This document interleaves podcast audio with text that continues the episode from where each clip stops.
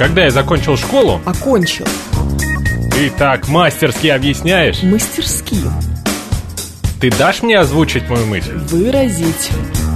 С этими редакторами говорить невозможно. Редакторами. Говорит Москва, говорит правильно.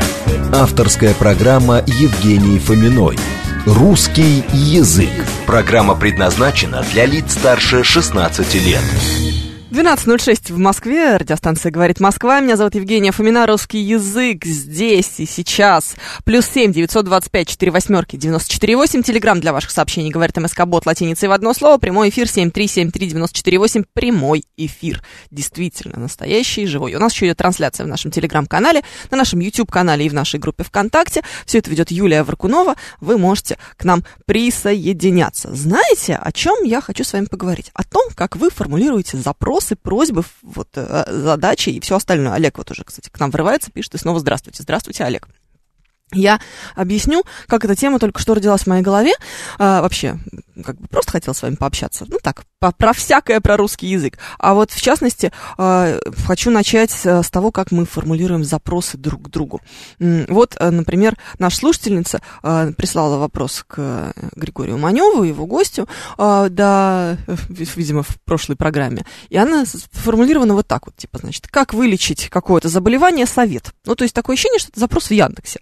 Типа, м, как даже я не знаю, как вы пишете. Причины Первой мировой войны э, кратко. Вот это вот примерно то же самое, да? Но ты же ведь с человеком общаешься. Как-то э, по-другому, наверное, надо вопрос задавать. Мне так, по крайней мере, кажется. Вполне возможно, я ошибаюсь. А, еще вот тоже из недавнего у меня м, такая ситуация была. Мне один из э, моих руководителей, у меня их много, много работ, много главных редакторов, а, пишет, а, я написала колонку, а, колонка, там было техническое задание, чтобы она была на 5500 знаков по объему. Я написала в ней 5582 знака, то есть я считаю, что техническое задание исполнено идеально, и вдруг вечером в пятницу приходит сообщение, надо дописать еще 600 знаков. Что значит «надо дописать»? А, Евгения, допишите, пожалуйста, еще 600 знаков у нас а, какой-то автор а, облажался, и 600 знаков не хватает, поэтому, да, ну, чтобы вот полоса в газете была вся вот целиком забита. Вот мне кажется, такая должна быть формулировка. А не надо дописать 600 знаков. Надо дописать 600 знаков, если вы мне сказали на 5,5, а я написала на 4900. Вот тогда надо. А вот это вот не так. И еще супер токсичное слово, Юль, не знаю, может быть, ты со мной не согласишься, это слово бывает. Ну, типа, ты просишь человека что-нибудь не делать, ну, например, там, слушай, давай мы не будем с тобой делать двойную работу, и ты, и я одно и то же, надо договариваться. Бывает. Чего? В смысле? Виталий Фили нам передает привет из города Чехова. М, отличное местечко, я думаю, город Чехов. А что там есть из достопримечательностей? Расскажите нам, пожалуйста. Э, кроме того, что там недалеко должно быть Мелехово, в котором жил, собственно, Антон Палыч. А, бывает в жизни огорчение, пишет Виталий Фили. Да-да-да, вот это вот бывает, мне кажется, это super toxic. Прям максимальный toxic, который может случиться. То есть, не типа, да, извини, не договорились, или типа, да, давай так и будем делать, а вот это, типа, бывает. В смысле, блин, бывает? Ты чё вообще, в руки себя возьми, формулировки. В общем, друзья, как вы формулируете рабочие задачи и как вы реагируете на рабочие или нерабочие, просто какие-то вот просьбы, вопросы, советы, которые как-то странно сформулированы, которые выражены не так, как вы бы хотели, чтобы это было бы выражено. И надо ли вообще в такой ситуации как-то реагировать? Даже не знаю, сказать типа, «А, нет, в такой формулировке я не буду ничего делать, и вот гордо уйти в закат, пишите сами свои колонки. Ну, это бред же тоже, с другой стороны. Что мы такие обиженки, что ли?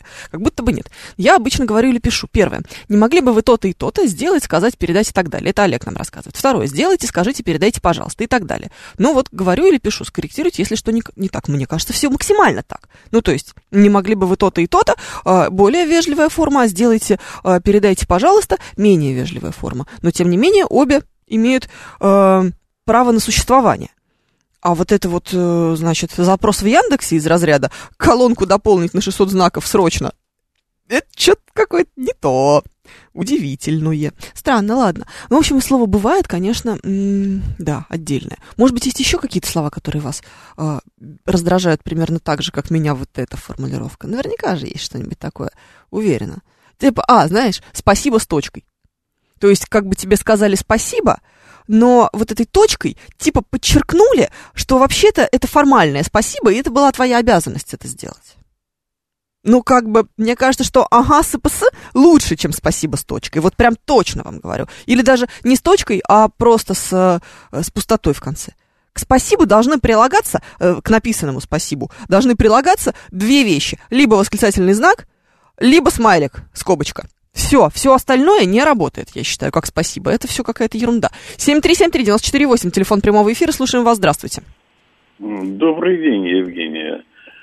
Михаил Иванович, стараюсь слушать ваши передачи. Вот сейчас на четвертой минуте э, вашего э, выступления вы употребили слово опять «блин». Угу. Вот не скажите, про какой блин вы говорили? Это эвфемизм э, ругательного междометия. Ну так, может быть, вы будете нормальными словами Это нормальное говорить. слово. Оно называется эвфемизм. Нет, нет, вы, может быть, назовете именно то, что вы хотите сказать. А, нет, а, подождите, я хочу а, сказать а, «блин», и я его сказала. Нет, а что Я такое, хочу сказать что... «блин». А при чем он здесь, блин? Объясните мне, почему не э, сырник? Потому что блин. У него есть Почему значение ругательного... Потому Но что у него есть значение ругательного междометия. Вы же русскому языку, если президент в своем выступлении будет говорить через слово «блин» и озвучивать, вы же возмутитесь? Нет. Президент же президент. Нет. Как я могу возмутиться президентом вообще в себе? Как можно возмущаться тем, как разговаривает президент? Пусть разговаривает как хочет, он президент. То есть? То есть? Но вы же не, не хорошо, вы не президент. Я не президент. Учите, вы, я вы вас вообще ничего не учу. Боже упаси. Вы, я же не учительница. Вы, вы же образец должны я? представлять из себя. Кому да. должна? Нам образец Кому должна? русского языка. Почему я? А вы представляете Почему не вы? себя каких-то кухарок, блин. Блин, отлично. Мне очень нравится слово блин. Я буду его использовать. Черт возьми, это мое законное право. Кошмар. Это не ваш слушатель, он еще ваш канал не читал, пишет ЕС. Это факт. А откуда вы знаете, что это про мой канал? Тут я занервничала немножко. Глаз э, задергался. Вот. Президент говорит и у контрапупить, пишет нам Виталий Филин. Наш президент много чего говорит. И это его законное право. На то ведь он и президент. Разве не так? Ну, давайте разберемся со словом блин, если вам хочется. Хочется э, разобраться конкретнее с ним. А по сути, это такое же ругательное междометие, как черт возьми. Можно более, так скажем, э, ругательно выразиться, можно менее, можно прям совсем абстенно, но это, к сожалению, не эфирно, это нам устроит э, Роскомнадзор э, небольшую взбучку. Не то чтобы серьезную, но тем не менее какую-то будет. Почему мы используем э, слово «блин» в качестве эфемизма просто потому, что оно фонетически напоминает то самое э, слово, которое мы в эфире произнести не можем. По-моему, все вполне себе очевидно. А если вы играете в то, что «блин» — это вот исключительно, значит, еда, то это не так.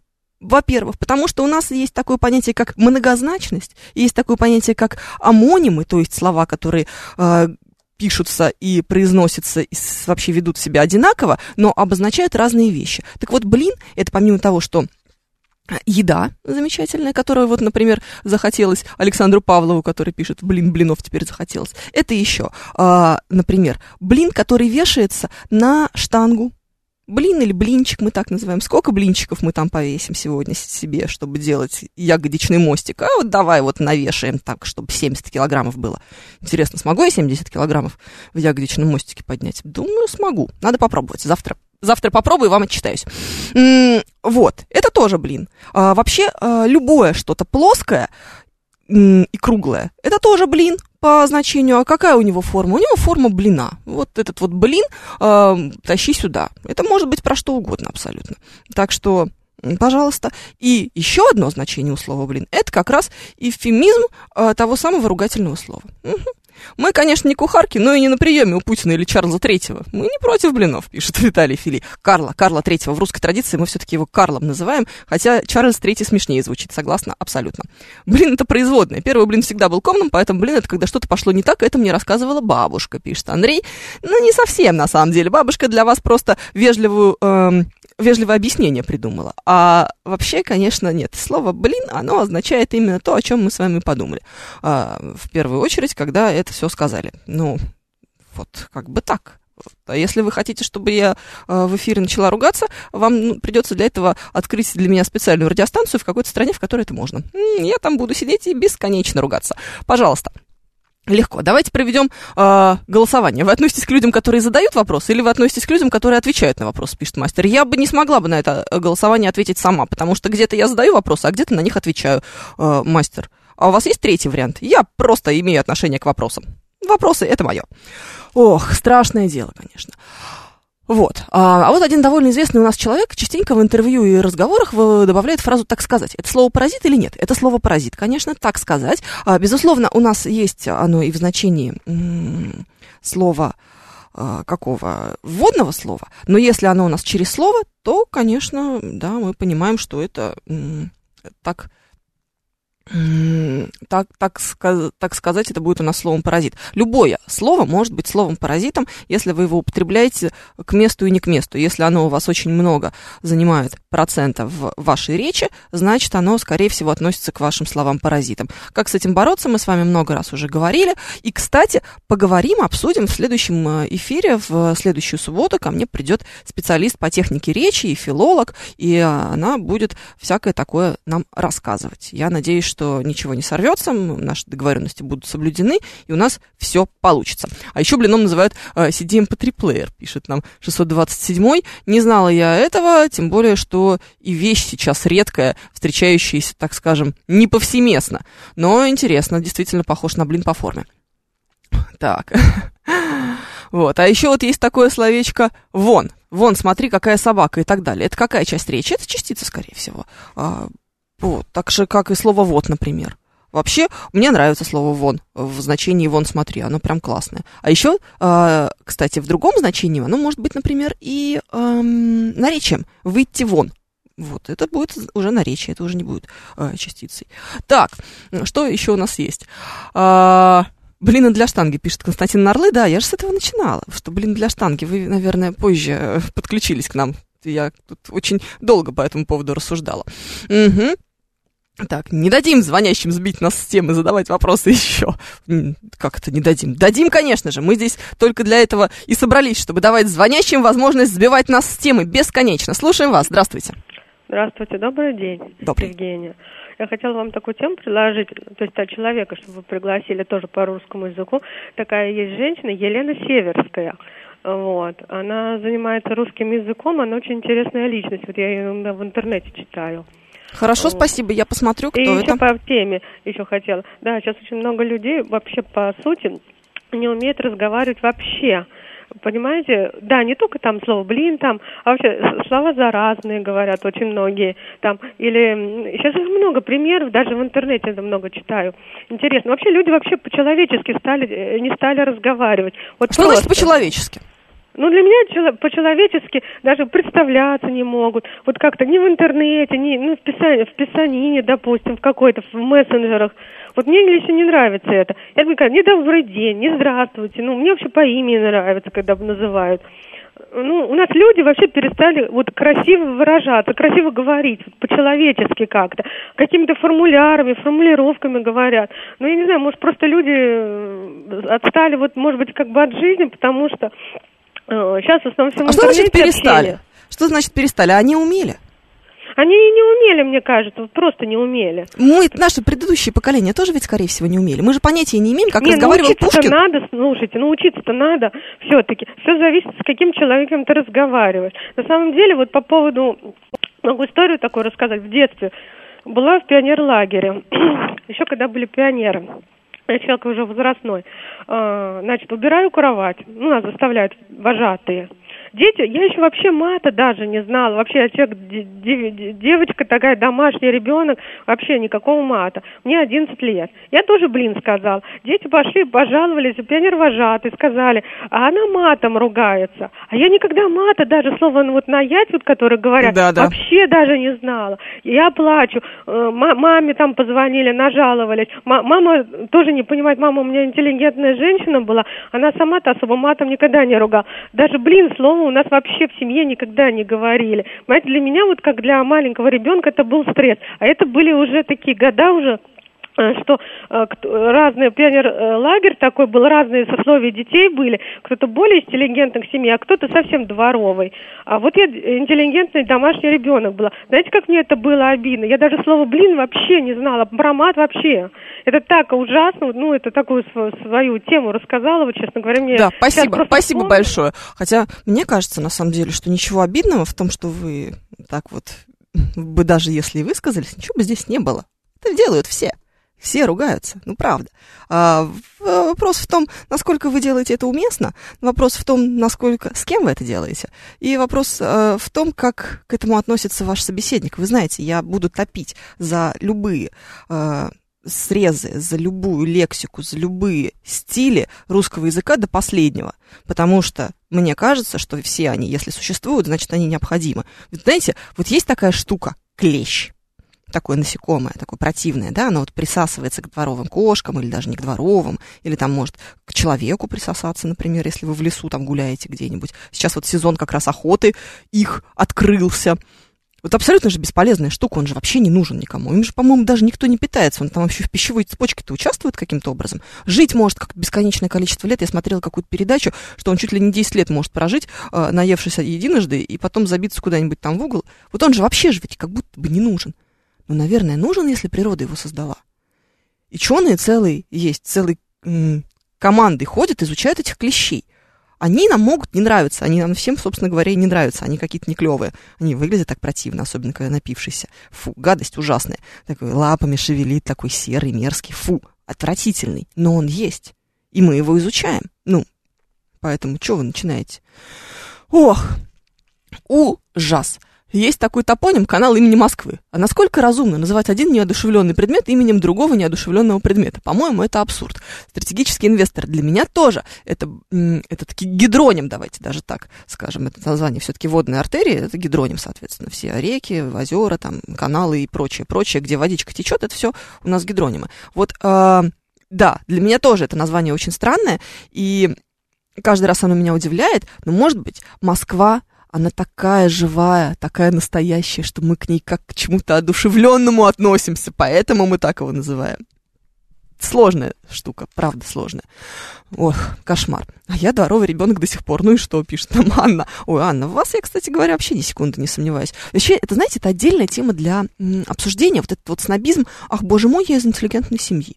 И дальше ты э, начинаешь э, застегивать жабо и обмахиваться веером из страусиных перьев. Э, и монокль, главное, чтобы в глазу не застрял в этот момент. Э, что за странный понт, простите? Я ребенок из интеллигентной семьи, и чё? Спрашивается. Ну, что это должно означать для окружающих? Во-первых, какая здесь твоя заслуга? Тебе просто повезло родиться в этой семье. Это то же самое, как, эм, я буду использовать слово понтоваться, другого даже не подберешь, наверное, такого же емкого. Вот. А, про какую-нибудь, э, не знаю, я родился в Москве, боже, я москвич, или вот это, я коренной петербуржец. У меня бабушка там, э, значит, всю блокаду прошла. Это, конечно, большое уважение твоей бабушке. Но скажи, пожалуйста, а в чем конкретно твоя заслуга от того, что ты здесь родился? То же самое и с семьей. Интеллигентная семья – это странная э, вещь, которой можно выделываться. Ну, как бы ты здесь был ни при чем. Не то, чтобы у тебя был выбор, знаете, да, кем стать в жизни, ты решил, рожусь-ка я в интеллигентной семье. Мне кажется, неплохая жизненная дорожка. В следующий раз рожусь в богатой. Это еще более хороший выбор. Вот не так же это работает, нет? Ох, топить за все формы выражения русского языка, это все равно, что поддерживать наркоманов и приносить ему дозу, пишет нам 420-й. Э, я уже как-то заволновалась, думала, Евгений 135-й, но нет, нет, это все-таки подделка. Сами вылезли из-под Урюпинска, а манеры как из Букингемского дворца, пишет Виталий Филий. Да понимаете, в чем дело? Манеры тоже не как из Букингемского дворца, потому что э, что у нас там было про вот эту вот воспитательную составляющую каждого человека? Хорошо воспитанный человек – это не тот, который соус на скатерть не проливает, а тот, который не замечает, как другой человек проливает соус на скатерть. Знаменитую эту байку, мне кажется, это байка все-таки, хотя она мне ужасно нравится, даже если это не байка. Эм, якобы э, был, значит, э, Юрий Гагарин на приеме у британской королевы. И вот они сидят и пьют чай. И чай подают с лимоном. И э, чай с лимоном полагается по этикету пить как? Значит, ложечкой или чем-то там э, выдавить слегка сок из этого лимона, вынуть его, положить рядом на блюдечко и пить чай. А Юрий Алексеевич, человек советский, он выпил чай и съел лимон, как делают все нормальные люди. Все же так делают мне кажется. Я, кстати, перестала так делать, я выбрасываю эти лимоны, э, за что на меня очень косо смотрит семья. Но неважно. Но это не потому, что я сильно интеллигентный, вообще вот никак не связано с этим. Просто, просто почему-то. А вот. И все такие фрапированные. Боже, он не знает хороших манер. Какой кошмар! Ничего себе! Русский космонавт, советский космонавт не знает, как пить чай с лимоном. Ну, короче, британская королева посмотрела на него, выпила чай и тоже съела лимон. Ну, это такая история. Я не знаю, насколько она действительно имеет какое-то отношение к правде. Вполне возможно, что вообще не малейшего. Вот это называется хорошее воспитание. Якобы даже, знаешь, такой способ употребления чая с лимоном даже получил название чай с лимоном по-гагарински. Вот. Но это все, правда, я не проверяла, это, мне кажется, какая-то историческая, исторический анекдот, но он мне очень нравится просто по, своей, по своему смыслу, на самом деле. И настолько он э, емкий, настолько он отражает вот это выражение про пролитый на скатерть соус, что, да, не надо, не надо вот эти вот ваши э, высказывания о том, какие вы интеллигентные, и что вот вы только с отопыренным мизинцем, извините, пожалуйста, в кружевном эм, жабу. Я из интеллигентной семьи, пишет нам Тейл, что не помешало мне расти дворовым ребенком. Да, и матом вы очень даже ругаетесь, что-то мне подсказывает Тейл, простите. Может быть, я, конечно, вас сейчас обидела, но есть такое подозрение. Ох, Однажды в разговоре со своей интеллигентной бабушкой я сказал слово «бардак», получил замечание. Вот скажите, бранное слово или нет? Слушайте, это странно, потому что у слова «бардак» есть э, некоторое количество значений. Э, в одном из, по-моему, как раз в дворовом, так скажем, сленге слово «бардак» — это синоним слова «бордель». Вполне возможно, что ваша бабушка его понимала именно в этом значении. Но, как как мне кажется, гораздо большую распространенность имеет э, значение слова бардака в значении бардак. Ну, в смысле, что у моей бабушки есть смешное слово, она знаешь, как это называет? Хавоз. Я думаю, что это какое-то производное от слова хаос по крайней мере, другого у меня нет никакого объяснения. Это какое-то какое диалектное что-то такое. Вот у меня бабушка использует рязанский диалект, она меня из Рязанской области, и несмотря на то, что с 53 -го года живет в Москве, совершенно никакие особенности московской речи перенимать никак не хотела, так и не хочет, а сейчас уже, конечно, и не будет ни к чему это совершенно. А, и вот у нее, она это называет «Что ты развела здесь хавоз?» не знаю, никогда не встречалась с этим словом нигде, кроме как в выражениях моей бабушки. А, вот бардак это как раз вот этот вот хавоз, простите. Вот он, мне кажется, более распространенный, чем, чем какой-то другой. Так, вот, а, возрастные слушатели привыкли к радио как к СМИ, несущему культуры в массы, пишет нам 587 да, сразу видно, что они не слушают программу Бабафом по выходным с 9 до 11. Там такая культура несется в массы. Слушайте, э, наша радиостанция, она прекрасна и великолепна именно своим разнообразием. Если вас интересует культура, которую мы несем в массы, пожалуйста, для вас есть программа повсе... как это? Культура повседневности. Там даже слово культура в самом названии. Для вас есть программа имена поверх времен тоже. Там все про культуру, про интеллигентное, про что-то на э, что-то на интеллектуальном, вот так скажем, вот с э, оттопыренным мизинцем, как скажет мой соведущий Георгий Баян.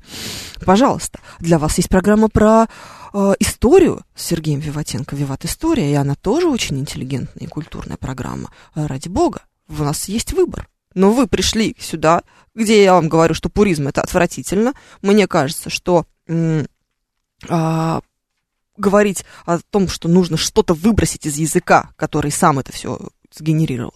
Мне кажется, что это неправильно, и вы приходите мне рассказываете, что слово «бардак» нельзя использовать, или слово «блин». Блин, вы чё вообще? Ну, как бы. У нас новости впереди, потом продолжим.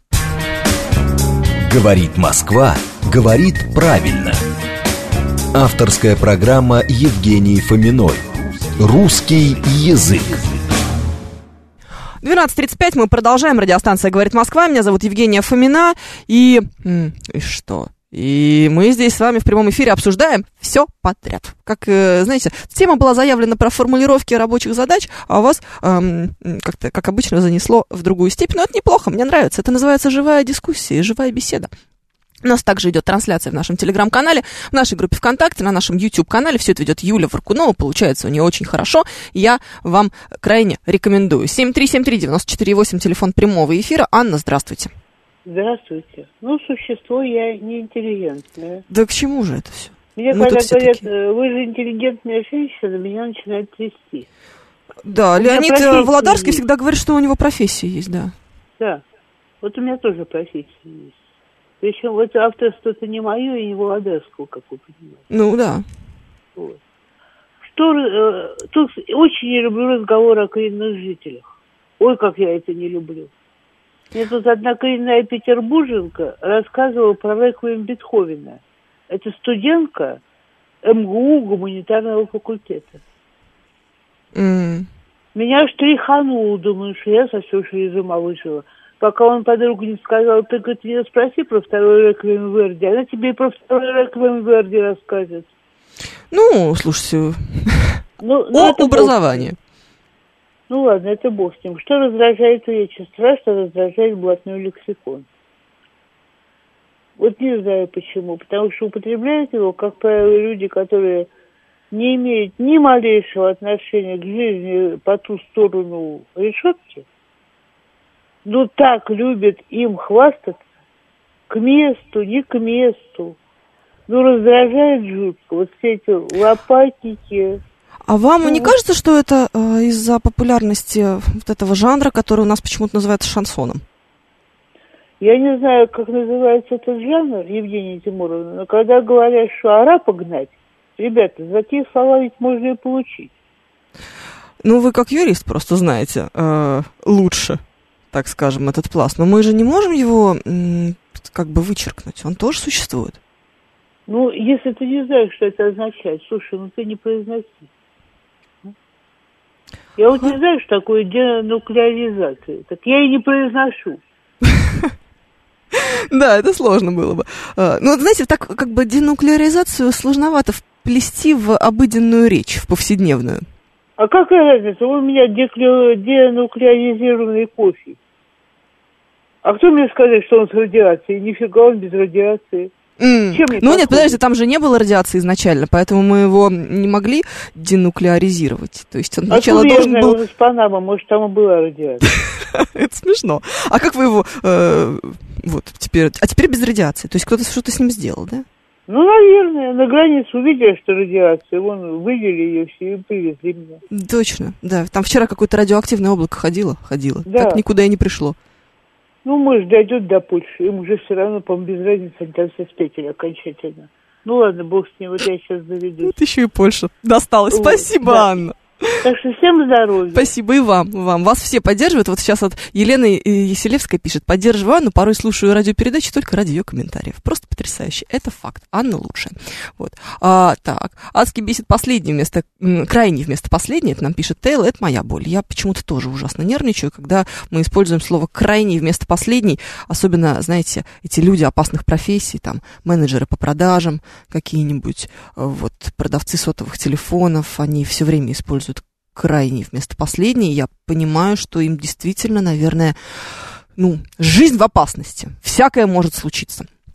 Ох, а, еще есть граммар нац, тоже не самое положительное явление, пишет нам Виталий Фили. Граммар нац это вообще отдельная моя любовь. Вот знаете, это вот сейчас 154-й нам м, рекомендуют. Я сейчас прочитаю это сообщение целиком, на всякий случай, если вдруг вы думаете, что мне пишут только положительные отзывы. Нет, не только.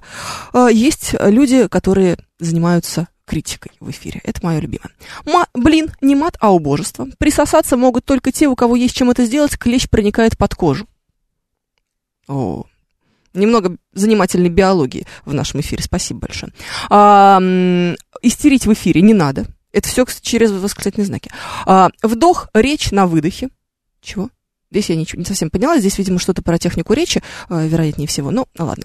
Писать текст надо коротко и по существу, а в разговоре возможны различные обременения текста. М. К. Критика. К. Консультация. С. Советы. М. По существу пишется без дефиса. На всякий случай, это уже от меня. 7373948, телефон прямого эфира. Вас слушаем. Здравствуйте. Алло, Да, вы в эфире. здравствуйте. Очень приятно вас слушать, почаще бы эту передачу, ну, Спасибо. такую же. Ну, вот насчет крайней последней вы объяснили, это у меня тоже, меня это возмущает, просто возмущает. Ну, Хоть бы объяснить как следует э, отличие крайней от последнего. Еще меня ну, это что-то, может быть, даже не совсем прилично, но меня возмущает, когда говорят самое, такие слова. «А, Не держал свечку.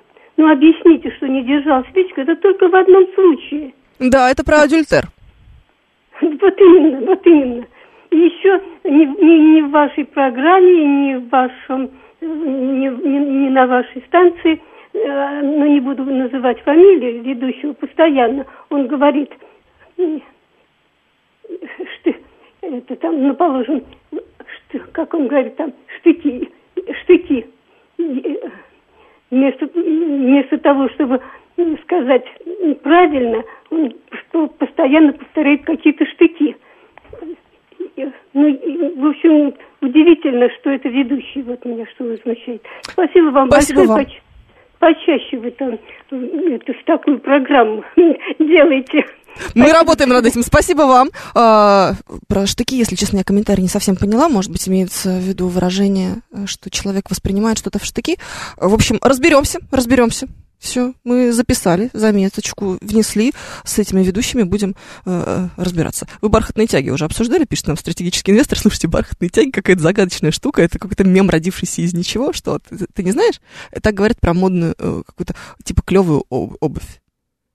Вот, бархатные тяги это клевая обувь. Что, почему, я не знаю. Лучше, чем бархатные тяги, только знаешь что? Подкрадули.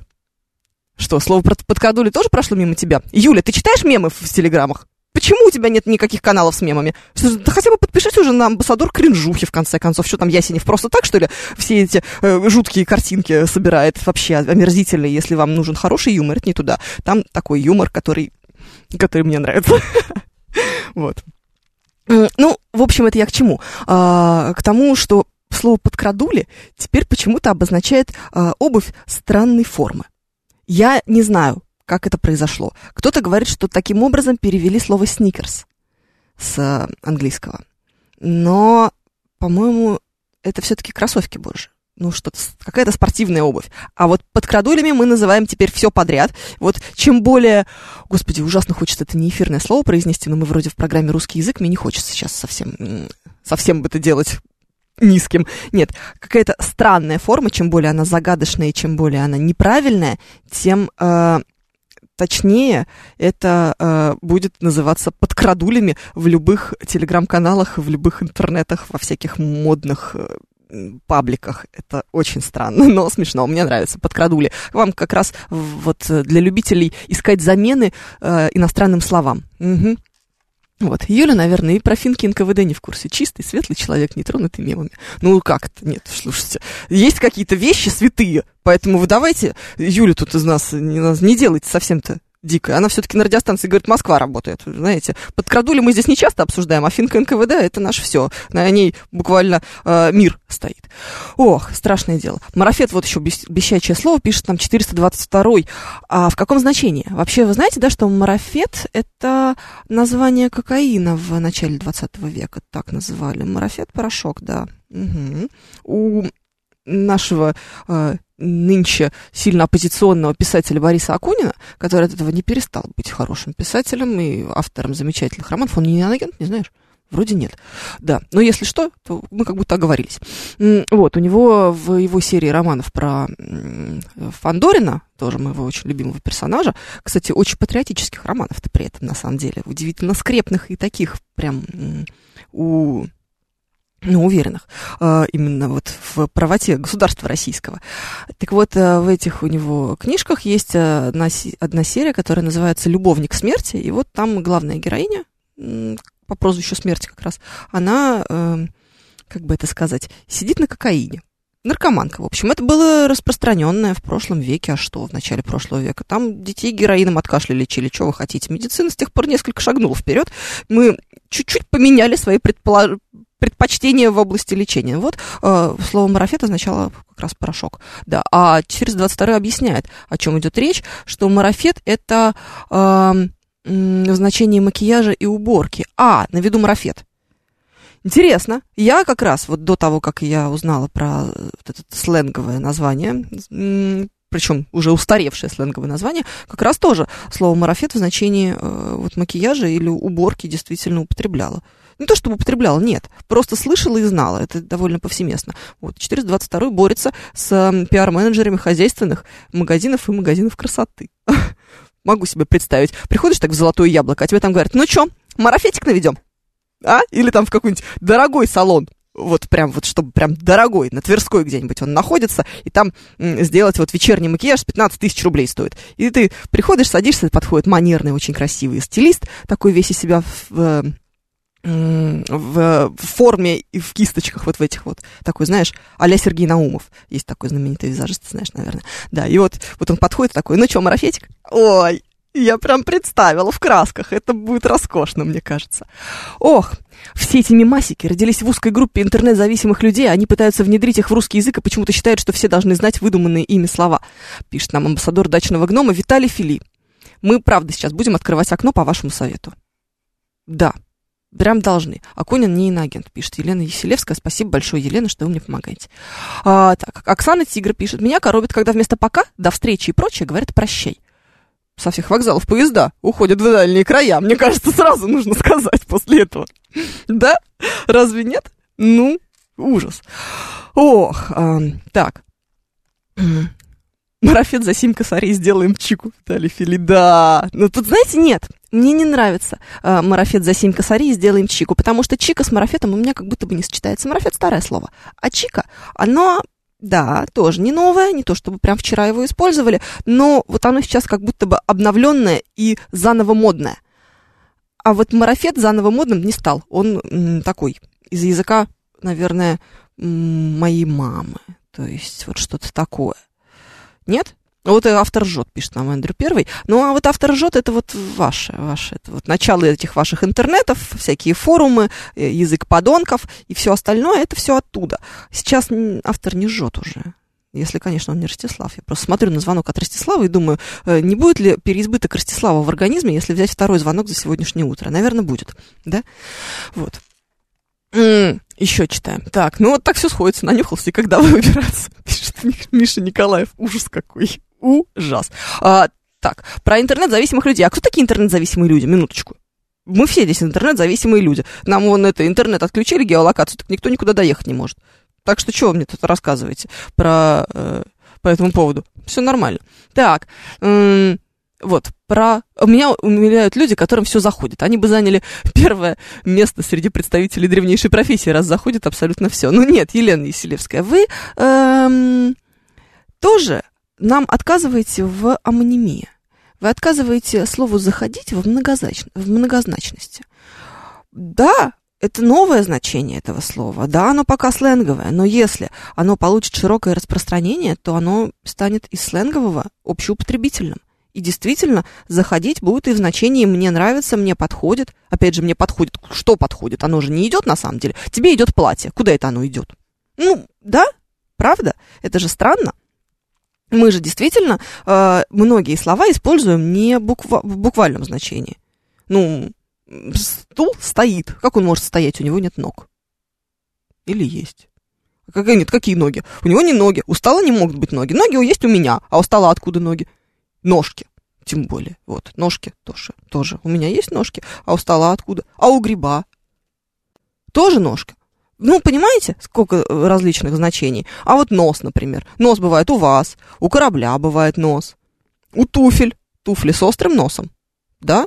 Сейчас вы скажете, нет, они с острым мысом. Нет, мыс это вообще-то географический объект. М?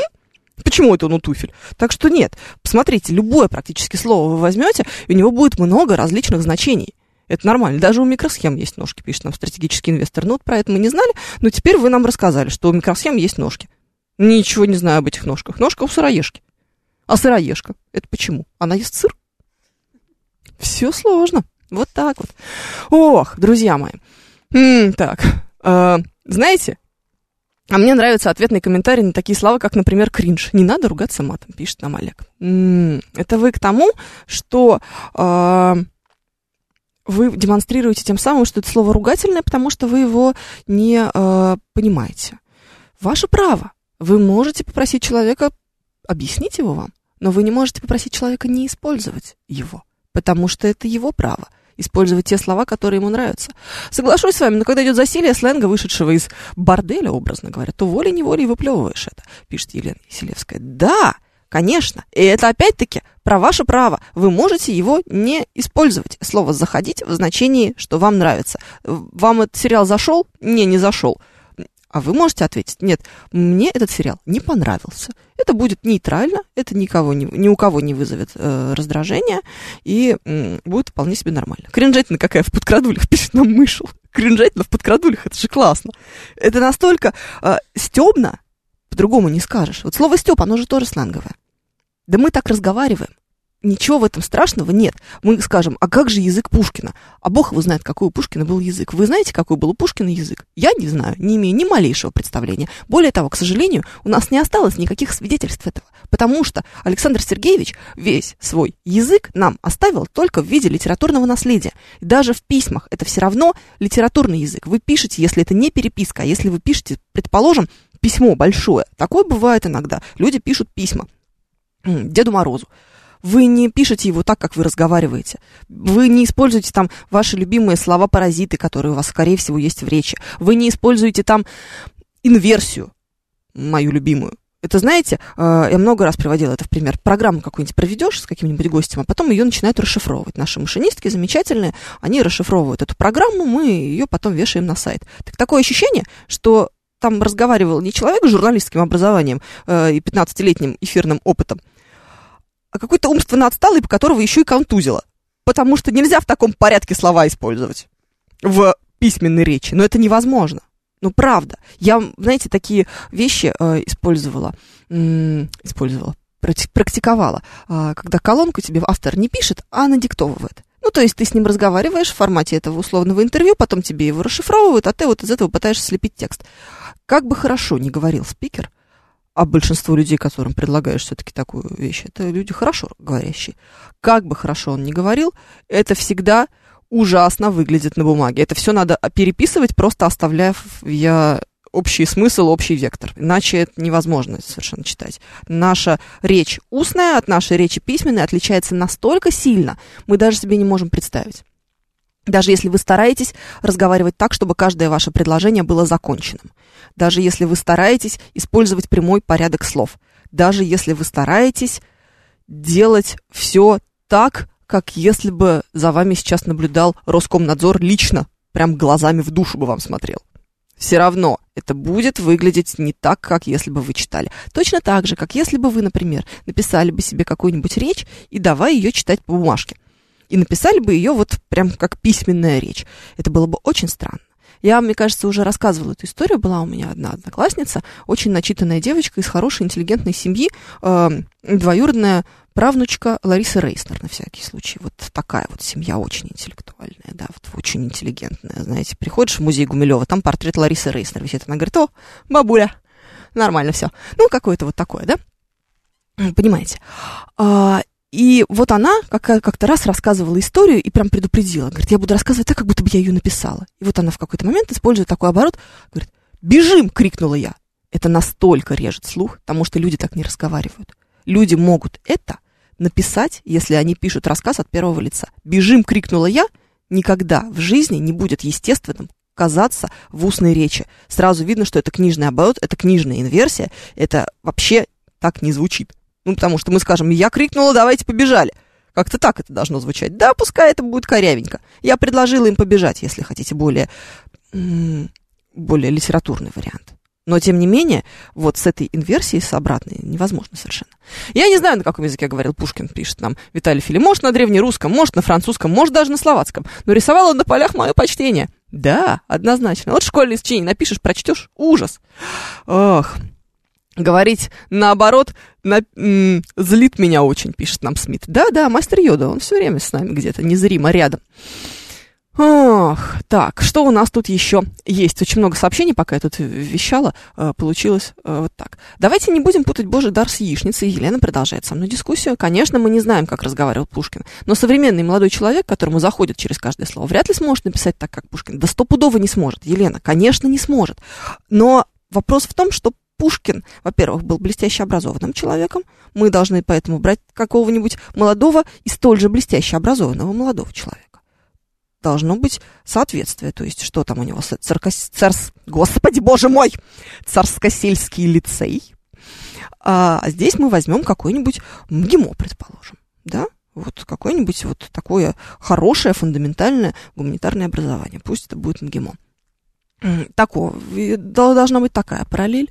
И плюс еще нам придется поискать, чтобы это был такой же гениальный человек. Потому что Пушкин все-таки гениальный поэт, кто бы что ни говорил. Даже если вам кажется, что он заезженный, затертый, замученный школьной программой, он все равно гений не отнять. Не знаю ничего круче, чем Евгений Онегин. Это блистательно, это великолепно, это просто...